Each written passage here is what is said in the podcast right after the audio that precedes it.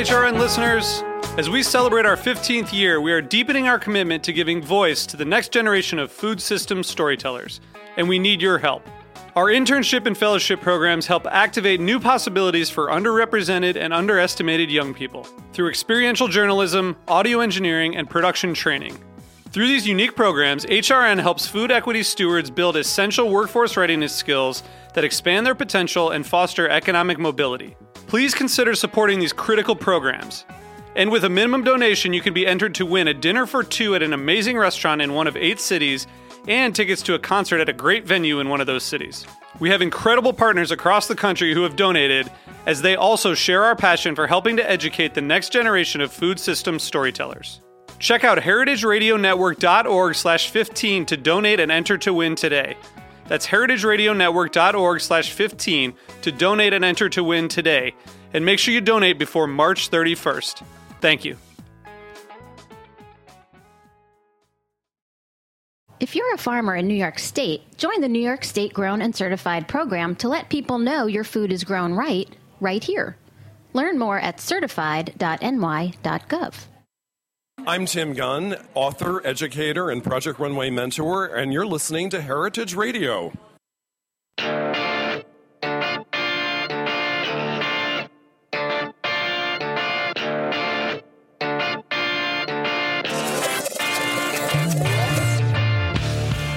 Welcome to Magnifeco Radio, bringing you the latest in ethical fashion, clean beauty, and sustainable living. And I'm your host, Kate Black, and this is episode 13 and the final one of season one. Um, jewelry is a repository of hopes, dreams, and memories, yet the human environmental toll that can lie behind the luster makes it another aspect of our wardrobes and purchase decisions that we need to examine. And today I'm honored to be joined by sustainable jewelry maven Melissa Joy Manning. Melissa is a designer and entrepreneur at the forefront of modern eco conscious jewelry and is also responsible for spearheading the sustainable conversation within the CFDA, the Council of Fashion Designers of America, as the co chair of the first ever sustainability committee that encourages designers within the CFDA to implement eco friendly practices within their own businesses. Welcome, Melissa. Thanks, Kate. Fashion and current supply chain issues are making headlines fairly often um, these days, but for jewelry, the movie Blood Diamond was the first time any of us ever had a glimpse of the nefarious side of diamonds. And that was just diamonds, and that was over 10 years ago. And rarely have we heard further about the child labor and gold mining, or the conflict minerals that are deeper and beyond the blood diamonds, or the slave and child labor in jewelry manufacturing. What's your biggest concern about this industry? Our future. Um, I hear you say that, and even as a jeweler who loves what I do, have studied it, I'm like, oh God, I need to go do something else. Um, but I do think that jewelry has such a strong historical foundation rooted in a lot of the kind of cultural concepts you mentioned about declaring your affiliation with tribe, with with your with your culture, with your heritage. That people do really always want jewelry, and I don't think they know what's necessarily behind it. There, there is this luxury kind of concept where people maybe just are declaring wealth and status, and maybe don't have the same concern that other people do. But I, I do think that the movement of people really understanding where things come from makes them more attached to what they buy. So within jewelry, I think there's a double concept there. Then, if you're buying something um, whether it's to celebrate an engagement um, or something of a milestone in your life, you also are also going to want to know where it comes from. So, within that, I think the future of jewelry is going to be very interesting because as this becomes more transparent, there are going to be more laws enacted that if the industry doesn't come together to develop with our lawmakers, it's going to be very challenging to get our hands on raw material. We can see that with the Frank Dodd Act that uh, Senate enacted without any kind of um, feedback from the industry, and, and that created this really, ch- really big challenge for us and how we get gold and how we do our reporting that we're not laundering money and then now banks won't touch you to give you loans if you're in jewelry or advertise that they work with you um, and so now there's the same kind of movement happening behind the scenes around stones and if we can't collaboratively come together as an industry to talk about our impact and how we want to make proactive changes, we are going to face the same thing. And it's going to be really hard to even get stones to make product. And, and then if you can't make the stones, then you create even a bigger backlash because you've got a whole black market that's going on that's even more disruptive and dangerous. This is so interesting. This is so interesting because in a lot of, um, I told you with eco sessions, we do a lot of panels, and the conversation always kind of ends on legislation and the importance of legislation.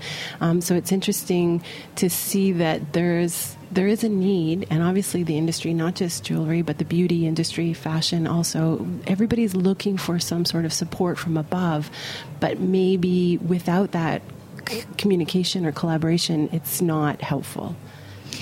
It, I mean, that's a very interesting question. Like, we hope um, the dreamers amongst us hope that self regulation works, right? That once you learn something, you can't really go back, and you think, Jesus, every time I'm buying this stone, maybe like lapis, am I accidentally collaborating with the Taliban because that's how they're funding a lot of. Um, their nefarious. Re- there's a whole. So you hope that that happens, but you know you can't guarantee that it does. But then you can't also guarantee that big government's going to do anything about it either. Because like when I think it's interesting to be on a food network and we talk about the the parallels within the food industry and the eco industry of clothing and the FDA labeling around organic, and then that is such an issue because small farmers who are organic can afford to do it, or they allow a certain amount of chemicals within it that truly aren't organic. So if we ask for that same kind of stewardship or guardianship within an, an organization, a government, especially one that now has a president elect who disavows global warming, how how do we come together as a community and say these are the things that we need to do? And I think that there's some really interesting work, like the JVC, the Jewelers Vigilance Committee, is a legal organization, um, and for the first time ever, created with some other jewelry designers. Um, as well as miners and gem vendors, a roundtable discussion in March of this year, wherein everyone got together and kind of talked about the needs and how we can um, attack those needs to make it better.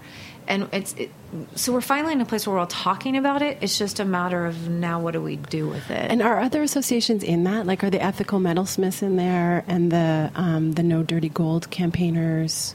I believe so. Um, I was on maternity leave, so I, I didn't get to go. I was working with them right up until the end.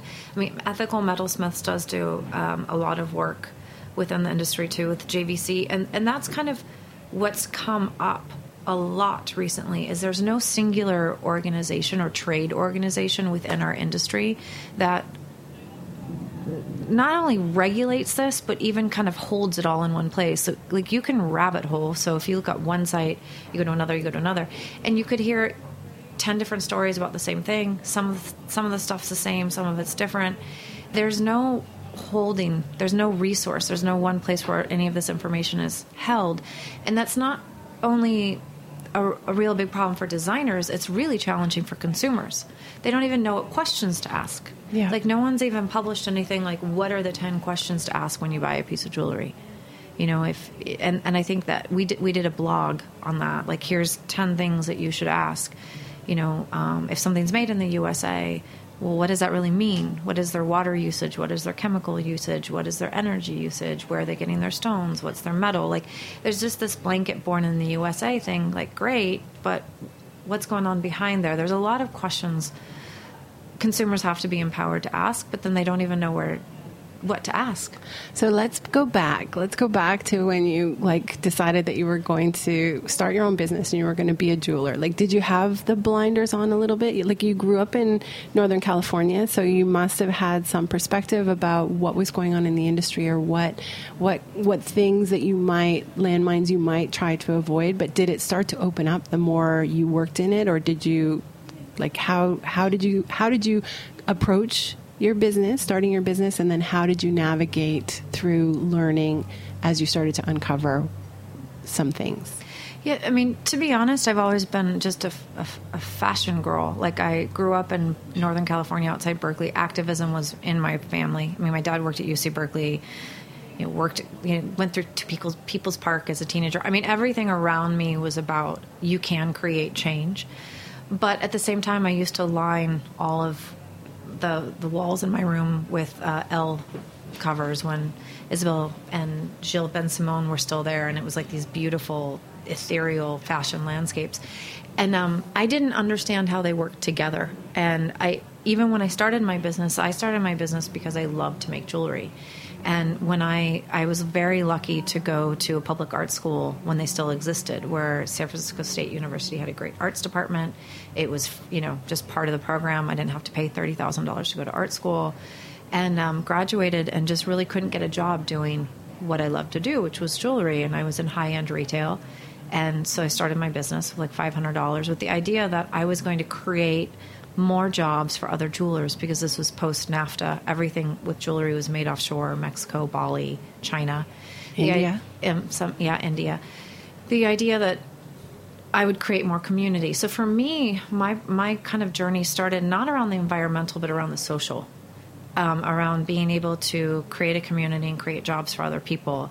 And that was always in my business model. And way back in the day, this was 97, like I'd proactive in my business plan. My mom's like, that's not a word. And, um, it was just kind of like no one all everyone i met was like you can't do this there's no way you can make jewelry on shore and be competitive with the brands and i was like well i'm going to try and then about two three years in started learning a little bit more about the raw materials and that was when we kind of accidentally fell into it and started using only recycled metal and really became committed to that and working with our one um, distributor who is also certified green and how they do treat all their metal um, refining.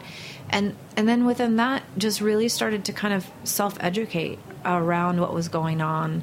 When I moved to New York, I think it became even more apparent because here I was in this big giant mecca as a Northern California girl, a little, you know, big fish in a little pond, all of a sudden little fish in this giant pond, and the pond had a lot of scum. And it was just kind of like, w- wait a second, there's a lot of things going on here that we need to change as an industry, and I can't change them by myself because the raw materials simply don't exist, and they're not going to exist without the demand. So, how do we switch the demand? And what year was that? I moved to New York 10 years ago, 10 or 11 years ago. And- so because I feel like for all, and I said this in my in my opening, for all the press that fashion is getting, particularly since the collapse of Rana Plaza, which was now three years ago, I feel like fashion the the spotlight is really heavily on fashion. But when I start to talk to people a little bit about jewelry, and I include it in my book because I think that there's not enough of a spotlight on it, people all of a sudden they kind of remember Blood Diamond the movie, but then they don't really know anything else. They don't really know about, you know, ASM miners. They don't really know about like kind of the proliferation of, of children in in the supply chain, and and so it like, do you see that changing? Do you see do you see people getting more aware, even within your colleagues and within the industry? Oh, definitely. Um, when we first started talking about this, I mean, I remember my PR team, who I love, and they're amazing. We've worked with them for over 10 years. We always wanted to push it. We always wanted to push the agenda. Let's talk about it. Let's talk about it. Nobody wanted to talk about it. Nobody wanted to cover it. I mean, even fashion, clothing, no one was talking about it. Be it trunk shows, and I talk, try to talk to consumers about well, this is made with this and this is made with that. And I mean, the honesty was, was really compelling because people would say, listen, I don't want to talk about this because I'm going to feel really disingenuous and bad because I'm going to get in my SUV and drive home. And then it was like, well, but I think that one of the biggest problems, and this isn't your question, but I'm just going to make the statement is, I think we we we spend so much time telling people what they're doing wrong and not what they're doing right that no one feels like they want to do anything right, or or they, if they do even just one thing right, people are just going to get mad at them for what they don't do. So, but I feel like that's switched a little. For, so, for the first time when I go to trunk shows now, people ask me questions sometimes I can't answer, where I'm like, wow, I didn't know that. I'm going to go research that because all of a sudden consumers are empowering themselves. So, I feel like the conversation is shifting.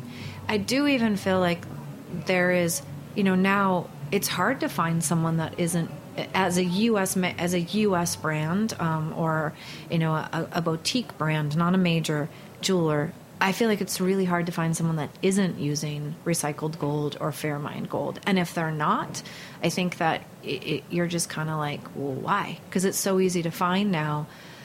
The stones, for lack of a better word, is the minefield, right? That that's that's where, and gold. There's a lot, you know. There's a, a long way to go with mining, um, but I do feel like it's shifting for the first time, and I feel like it's become a public conversation. I mean, to even be in this format and talking to you with people who are listening on the radio is mind blowing to me because it was this dirty secret no one talked about for so long.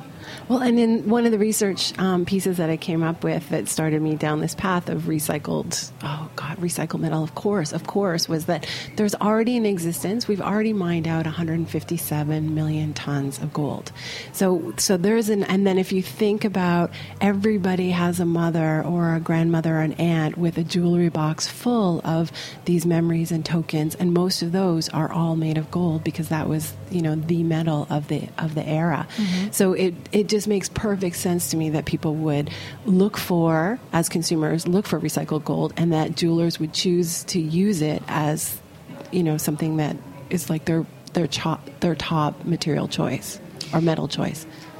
I and I totally agree. There are some issues with it um, from a technical standpoint when you make jewelry. So depending for us, we have no problem with it because we're what's called a fabricator.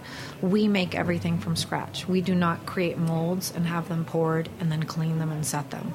When you do that, there's a problem with the refining of how then they secondarily melt that gold into your. It just requires more cleanup. So I think sometimes it's harder to use recycled gold within that, where that's when fair trade or fair mine gold from ethical metalsmiths, for example, can help jewelers because it takes away those technical challenges. Um, but for us, we don't need that, and we because, like I said, we make everything literally from the gold that we buy. And is there anything you won't use? I don't use lapis anymore. We're going through what we have in house. Um, I think if I had a very, if I had a micro miner sell direct to me, um, I that's when I would use it again. Um, when when we just found out the geopolitical ramifications of, of what was possibly going on with Lapis, I just felt like I just didn't necessarily want to be part of that conversation. Can um, you expand for, for listeners who might not know? There's there you know there are rumors going around that a lot of a lot of lapis comes out of Afghanistan um, and certain areas around there, and there were rumors that they they were controlled by Taliban, and so the money that was being made from going down the supply chain of purchasing lapis was going back to support terrorism. Um, so whether or not that's 100% proven, it's just something as a gray area. I don't I don't necessarily have the time to prove it or vet it, but it's an it's a it struck me hard enough that maybe I I'm going to go through my resources of what I have and then maybe not buy anymore. I've heard the same about rubies too. So do you when it comes to something like that or or rumors I guess they have to be rumors, really. Do you? Do They're rumors, and but the thing is, stones grow in many different places. Mm-hmm. So it's also then you can look at where am I going to buy these stones. So if I'm going to buy, you know, domestic sapphires, Montana sapphires, as opposed to sapphires from or, or Sri Lanka, you know, or that are now Myanmar, and then there's all those geopolitical ramifications and issues. So that's what's interesting, even around stones. Besides the provenance, you know, of how they're taken from the ground, who takes them from the ground, the chemicals that they use from the ground. It's also what what regimes are in power and how do they even treat their citizens who may not have anything to do with getting the jewelry, but then you're abs- you're actually supporting those and and the sanction issues that the U.S. government imposes on some of those countries, and then if you're buying the stones at a market and you don't even know it. Well, that's why I wish the jewelers just, small and they stick them in their pocket, and then they show up and they're yeah. like, "Hey, look at my Burmese star rubies," and you're like, "Wow, those are pretty. I want one." And then you go home and you're like. I wonder crap. where it came from. yeah. Well, that's why I wish jewelers would have this conversation a little bit more because I think that I think that most people like we definitely know what's happening in Syria. We definitely know what's happening geopolitically in some regions, but it would just open up a whole bunch of understanding about other geopolitical issues that are going on around the globe. If we could actually if you guys would lead the conversation about, well, we're a little nervous about Rwanda at the moment and Ruby's out of Rwanda or we're a little nervous about because then the consumer could start to be a little bit more savvy in their choices as well. That's my dream. That's my dream anyway. That's a great dream. I think what we don't realize though is a lot of companies. Even I'm a small business. I to learn those things takes such an amount of time. What I'm t- what I was saying because there's not one resource. Um, we're asking and we're putting the onus on small business owners who are really just trying to create product, get it to market, support their communities, and do everything for the most part right. You know, they pay their taxes, onshore living working wages for you know domestic manufacturing, packaging, all these things. And then you also say, hey, by the way, find out where all your stones are coming from, every single one of them, and please research, educate the world. Yeah, research um, the regimes and the geopolitical ramifications of buying that stone, and then hey, put that on your website you're kind of like, oh my god, what else can I possibly do? So this goes back to this this conversation of who what we need as an organization because um, we need a space where this information is readily available. Um, I had always advocated at the CFDA that we needed a open source database for resources, wherein a designer said, if I want to buy cashmere from Nepal, or if I want to buy a stone from where would I where where who is the best person to buy it from? Like a Higg for exactly for jewelers, or just or even a Higg that wasn't ten thousand dollars to be a member. Mm-hmm. So it should be open source. I mean, right? This is about creating change. This should be something we're all sharing. Yeah. Um, the Higg is awesome. Um, for I think your listeners probably know what it is, and those people are amazing with the that money that I just casually said. Oh, you, it's actually being used to solve problems. And so that's amazing. But I think for small businesses like mine, those those those possibilities are challenging. And most jewelers are small boutique businesses. Um, we created uh, a pilot open source database, wrote a whole deck for it. We were gonna we created um, a, a an income stream for it, so it would be self sustaining, and then it just became like I, this is a whole nother job, and so it's it's shelved right now. But but I think it's coming because the blockchain. I think I think this conversation about technology and open source, particularly around.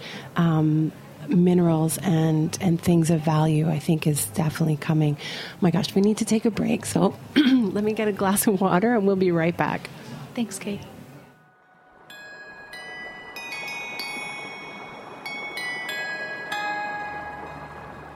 And this one is called Stroll by our former intern, Young Malcolm. We'll be right back.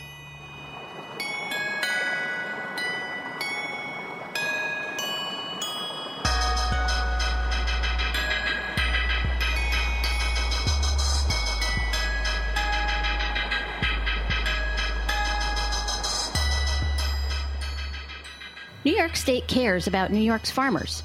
That's why we've developed the New York State Grown and Certified program.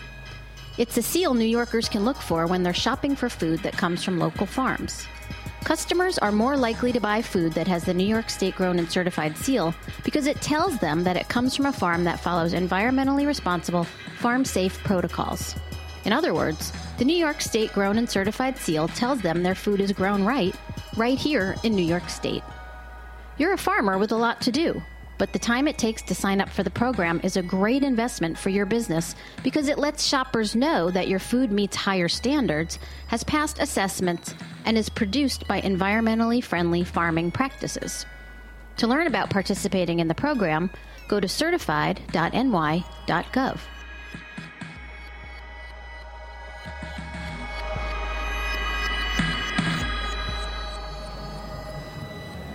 And we're back.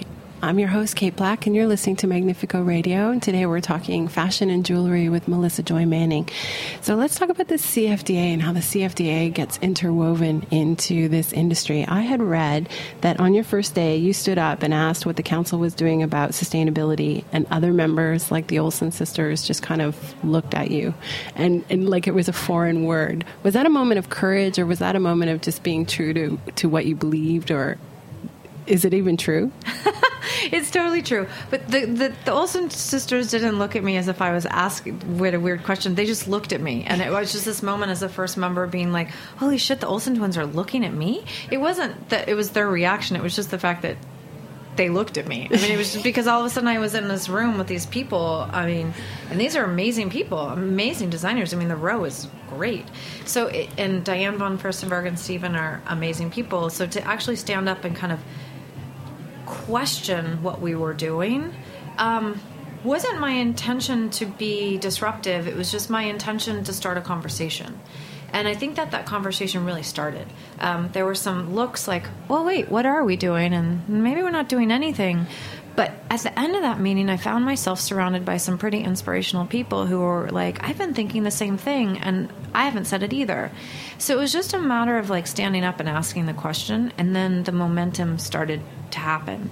And I think you know that was 2010 or 11 and there's been a lot of changes in the industry since then. So just having a voice and asking a question and this is where i think it becomes really interesting and that each person can create change because all of a sudden you galvanize other people. And then those same people who had the same ideas because I'm, I'm no genius my idea isn't different than anyone else's it's just like all of a sudden we created this space where people could come together and talk about it and, and you have a lot of sustainable jewelers in the CFDA, right?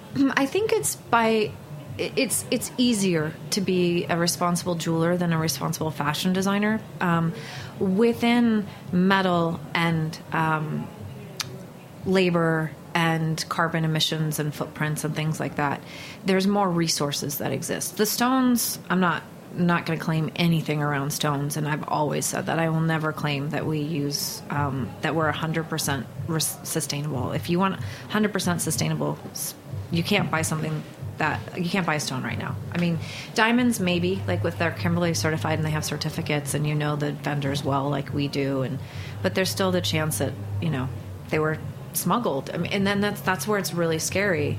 Um, That's what I've heard too, or yeah. that swapped Yeah. swapped in in the sale, or or just kind of crossed paths with nefarious diamonds. And yeah, no, I've heard it's not even. Yeah, but there, but there, there are people who are doing super interesting stuff. Um, that like, well, the, there were, you know, in Africa um, before Ebola, there was a lot of transparency going on with some of the mines there, um, where they were going in and teaching miners about safe practices, and then you could buy like collectively, almost like you can with pure gold from these mines, and that was like this whole business model. And then, unfortunately, Ebola kind of knocked that out, the ability to continue that model. And I hope someone goes back in there or to other areas and does that. Um, there's some jewelry designers who do things like that. We we do our best to buy now from small scale miners where we know their operations and cutters that we ask questions. Um, but it's not necessarily everything that we buy. I mean, I can point to certain stones and say this, this, and this, and these I can say I don't know. And we do our best. Um, but back to the the CFDA issue and around clothing is I think it's harder because they have to the the just seeing the the nature jewelry is direct to market. You know you could order something from me and i'll make it and you have it in two weeks and i get the resource so i'm not i'm not taking an order from you and waiting and condensing all my orders and then cutting bolts and bolts of fabric across the world and then having them sewn and shipped to me and then distributed to you in like a cycle that takes like 12 to 16 weeks that in itself is non-sustainable. So there's a, a big movement right now even about shifting the fashion calendar and how you get how you get clothing to consumers within that. Um, but yes there are a lot of jewelers who are interested in this but there are tons of fashion labels that are too. This goes back to that earlier comment i made about there's people who are doing a lot of things but not talking about it because they're not they're not 100% and then if they feel like if they say well i'm doing this someone's going to come along and be like well you're not doing that It's a big fear. I talk to I talk to brands all the time, and that's kind of their ongoing fear. I don't want to say, I don't want to say, but I'm, always inspired by Osklen, right? Like, so Oskar always said, since I met him like 2010, 2009, I, I came in contact with the brand the first time, as sustainable as possible. And at first, I was like, oh, like because it just left so much, so much it just left so much unsaid. But as I started to digest it, I thought, actually, that's what we need to. There needs to be so much unsaid because there's still so much left to be done. We're still waiting for technology to catch up. We're still waiting for transparency models to catch up with stones. You know, supply chains everywhere. consumer behavior to catch up. Yeah. there's a lot of things we're waiting for, and and and I think that it, it is really about the collective, right? One person being 100% responsible isn't going to change anything.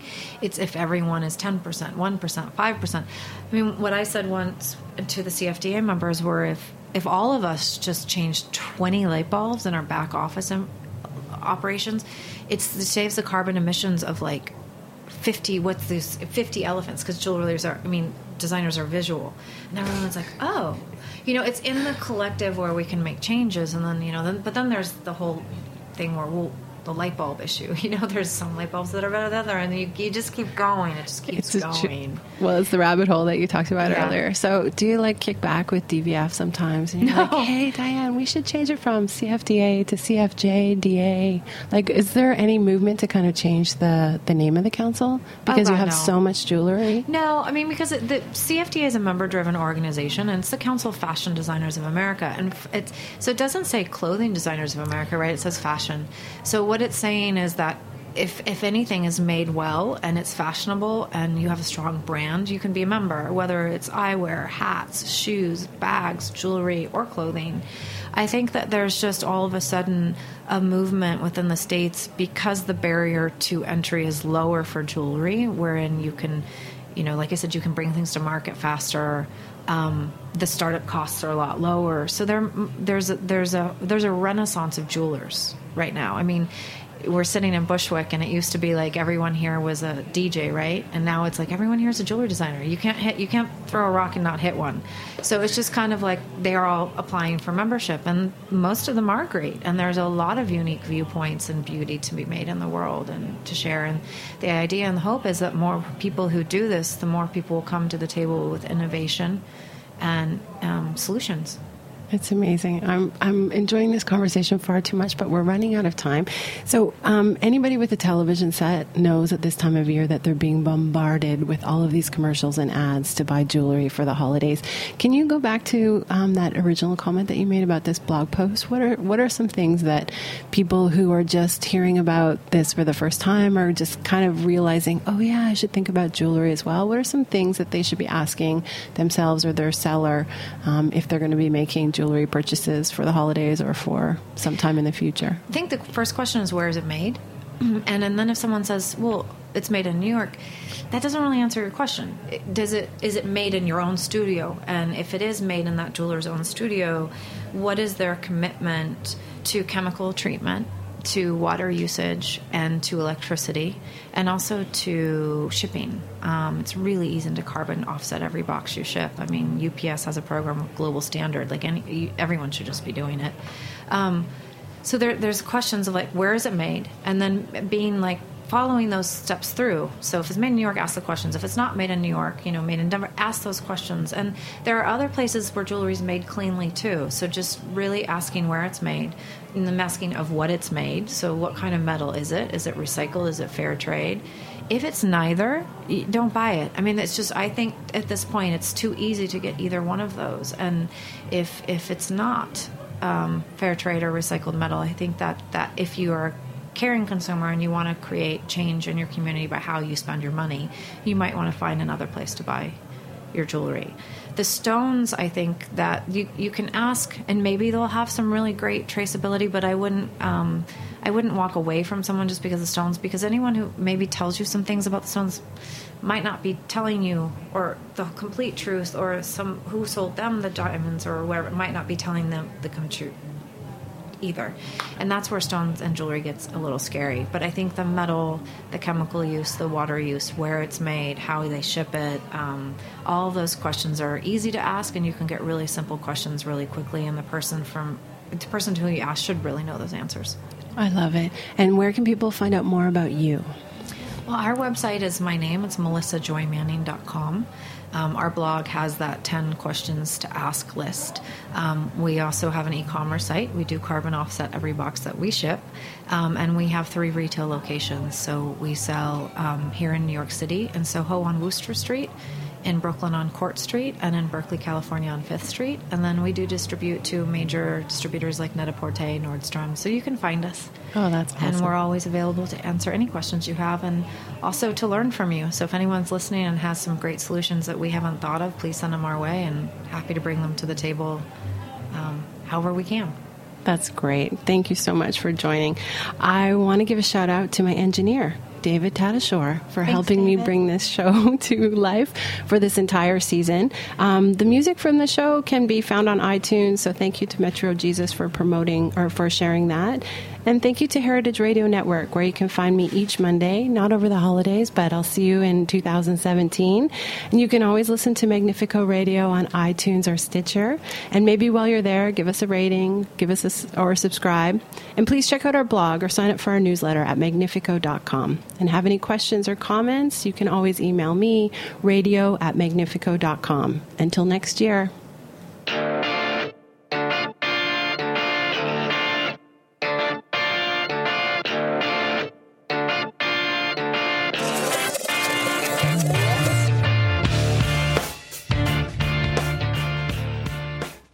For listening to Heritage Radio Network, food radio supported by you.